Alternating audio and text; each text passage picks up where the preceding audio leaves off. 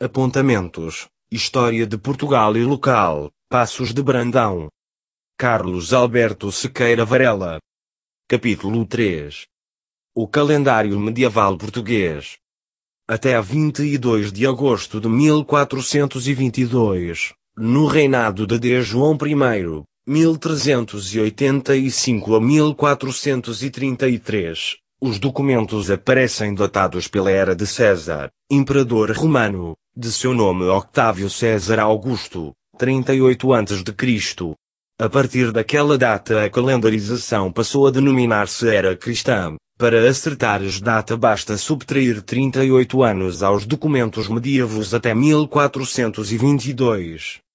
Na época medieval, os dias da semana eram designados por nomes celestiais: Lua, Sol, Mercúrio, Vênus, Marte, Júpiter e Saturno. Pode-se ver o caso da língua castelhana: Lunes, Lua, é a segunda-feira; Martes, Marte, terça-feira; Miércoles, Mercúrio, quarta-feira; Jueves, Júpiter, quinta-feira; Viernes, Vênus, sexta-feira. Os nomes dos meses eram grafados em latim ou em português, e cada mês tinha o seu significado próprio. O ano romano tinha início em março e não em janeiro, daí que se diga setembro, de sete, setem, outubro, de oito, octo, etc. Numa fase posterior foram acrescentados os meses de janeiro e fevereiro. Janeiro vem da deusa Jano, enquanto fevereiro, februaris, era designado o mês das purificações. Não deixa de ser interessante verificar que os meses de julho eram em honra do general romano Júlio César, 101 a 44 a.C., e agosto, em honra do primeiro imperador romano, Octávio César Augusto, 63 AC, 14 d.C. A Idade Média era essencialmente agrícola. Por tal facto, os trabalhos agrícolas associaram-se às 12 divisões do ano. Assim, os meses de janeiro e fevereiro eram os meses do descanso invernal, março era o mês em que se pescava e se podavam as videiras, abril e maio eram os meses em que nasciam os pastos e germinavam as plantas. Em junho, julho e agosto, eram os meses da colheita dos cereais. Em setembro, faziam-se as vindimas e iniciavam-se as sementeiras, que se prolongavam por outubro. No mês de novembro recolhia-se e armazenava-se a lenha, e por fim em dezembro, era o mês da matança do suíno, das caçadas e efetuavam-se alguns trabalhos agrícolas. Na Idade Média o mês estava dividido em nonas, idos e calendas. Nos meses de janeiro, fevereiro, abril, junho, agosto, setembro, novembro e dezembro, as nonas iam do dia 2 ao dia 5, enquanto os idos começavam a 6 e terminavam a 13. Os restantes dias eram as calendas. A última calenda era o primeiro dia do mês seguinte. Nos meses de março, maio, julho e outubro, as nonas iam de 2 a 7, os idos de 7 a 15 e as calendas ocupavam a restante parcela. A contagem faz-se sempre para o mês anterior. A numeração usada era a romana, com letras maiúsculas ou minúsculas. Os algarismos só começaram a ser usados nos finais da Idade Média. Ao dia 1 atribuía-se a denominação de primeiro dia, ao último dia o de costumeiro.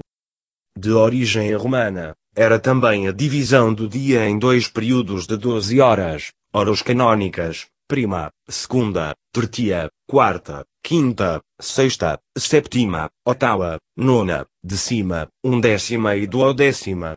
As clepsidras, as ampulhetas, os relógios de sol e os relógios mecânicos, têm servido para medir o tempo. Só nos séculos XIII e XIV surgem os primeiros relógios mecânicos, bastante imprecisos, pois apenas tinham o ponteiro das horas.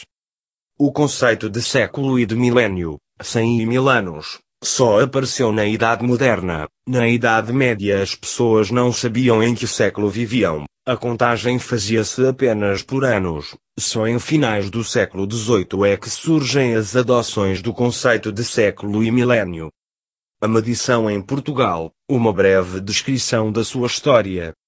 desde os primórdios da civilização, que o homem tem necessidade de medir ou pesar os produtos que compra, vende ou troca. É necessário medir as distâncias e as superfícies dos terrenos, dos edifícios a construir, etc.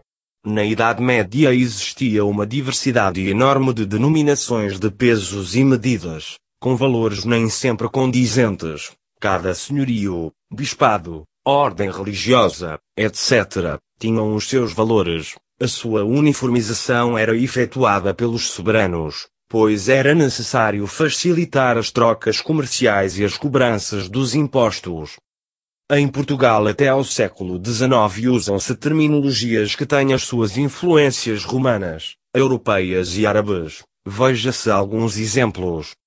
As medidas de origem romana, palmo, côvado, têm a denominação europeia de vara, auna. Nas medidas de peso, encontramos a libra, onça, de origem romana, o marco, de europeia, quintal, arroba, arratel, de origem árabe. Nas de capacidade, igualmente encontramos diversos nomes: moio, quarteiro, cesteiro, quinal, de origem romana, búzio, quaira, tonel, pipa, pinta, poçal, chopin, de origem europeia, alqueire, almuda, fanega, cafis, slamin, cachifo, de origem árabe. Estes vestígios, romanos, europeus e árabes, foram-se mantendo ao longo dos tempos e naturalmente adaptados ao sistema métrico decimal. A conversão de medidas foram ao longo do tempo regularizadas, quer por medidas régias quer municipais. Pela lei da almotaçaria, 1253, são pela primeira vez tabelados os preços. É estabelecida a unidade de medida oficial para cada produto. É, no entanto, em meados do século XIV, com D. Afonso IV e D. Pedro I, que há uma maior objetividade sobre as equivalências entre as medidas que eram utilizadas. A documentação que existe da Idade Média é muito pouca informativa sobre o valor das medidas usadas, embora diversos forais ou outros tipos de contratos eram elaborados num contexto de tradição, referente a padrões existentes nas dioceses e nos concelhos, em que eram definidas as medidas que deviam ser usadas. As reformas foram muitas e a documentação apresenta-se como uma verdadeira charada para decifrar. Contudo, as pistas estão lá. Os forais urbanos do condado portucalense são um bom exemplo disso. Veja-se o caso do alqueire. Qual o seu valor? Se por uma postura municipal de Coimbra, de 1145, se estipulava que o alqueire de cereal deveria ter o peso de 6,5 arretéis, na maior parte dos casos, tais factos são muito vagos. Existem documentos com os padrões de medidas utilizadas em diversas localidades, por exemplo, medidas de Guimarães, Coimbra, Santarém, etc. Sintetizando, aparecem-nos 5 medidas diferentes: medida velha, medida nova, medida de eirado, medida sangalha e medida da feira. O problema da sua equivalência aparece bem estudado e resolvido por Jorge de Alarcão em A Propriedade Rural do Mosteiro de Grijó, em meados do século XIV. Medidas usadas para os cereais: alqueire, búzio igual 2 alqueires, quaira igual teiga igual a 4 alqueires, cesteiro igual 1/6 do moio, quarteiro igual 1/4 do moio, moio igual 16 quarras igual 64 alqueires. Quanto às equivalências são: 1 quarra pela medida velha equivalia a 3 alqueires pela medida nova, 1 quarra pela medida do eirado equivalia a 3,1/4 alqueires pela medida nova. Quanto ao vinho media-se em canada, quarto igual 3 canadas igual 1/2 cabaça, cabaça igual 6 canadas, alqueire igual 2 cabaças igual 1/2 almuda, almuda igual 2 alqueires, quaira igual 4 almudas, poçal igual 8 almudas, moio igual 20 almudas, tonel igual 50 almudas. Resumindo, os sistemas de medidas da capacidade do condado portucalense eram: moio, quarteiro, cereais, e poçal, vinho, cesteiro, teiga, cereais, e quarta, vinho, almuda, alqueire. O sistema legal de pesos no século XIII, com as respectivas equivalências, até ao sistema atual, eram quintal igual 100 libras igual 128 arratel igual 45.900 kg, arroba igual 25 libras igual 32 arratel igual 11.475 kg, libra igual 1 libra igual 32,25 arratel igual 0,4590 kg, arratel igual 25,32 libras igual 1 arratel igual 0,3596 kg, marco igual 1/2 libra igual 16,25 arratel igual 0,2295 kg, onça igual 1/16 libra igual 2,25 arratel igual 0,028688 kg.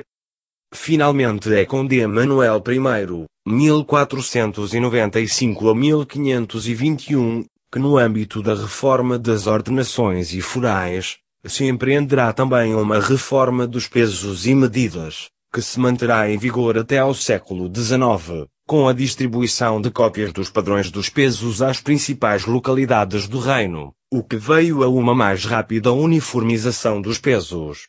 Quanto às medidas de capacidade, foi D. Sebastião que sentiu a necessidade de proceder de igual forma, 26 de janeiro de 1575. Pelo decreto de 17 de outubro de 1812, foi nomeada uma comissão para o exame dos forais e melhoramento da agricultura, encarregada de recolher informações sobre os pesos e as medidas usados em Portugal, com o objetivo de se uniformizar tais medidas pelo sistema métrico decimal que a França introduzira em 1790.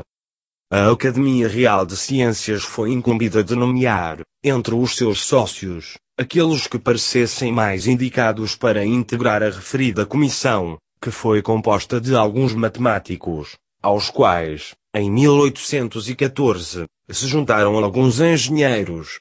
Foram incumbidos de fabricar os padrões dos novos pesos e medidas no laboratório da Casa da Moeda. Os primeiros padrões foram feitos no Arsenal do Exército, copiados por outros que se haviam encomendado em França. Em 16 de março de 1819, um aviso dos governadores do reino dirigido aos corregedores das comarcas mandou recolher ao mesmo arsenal os padrões dos concelhos para os comparar de novo.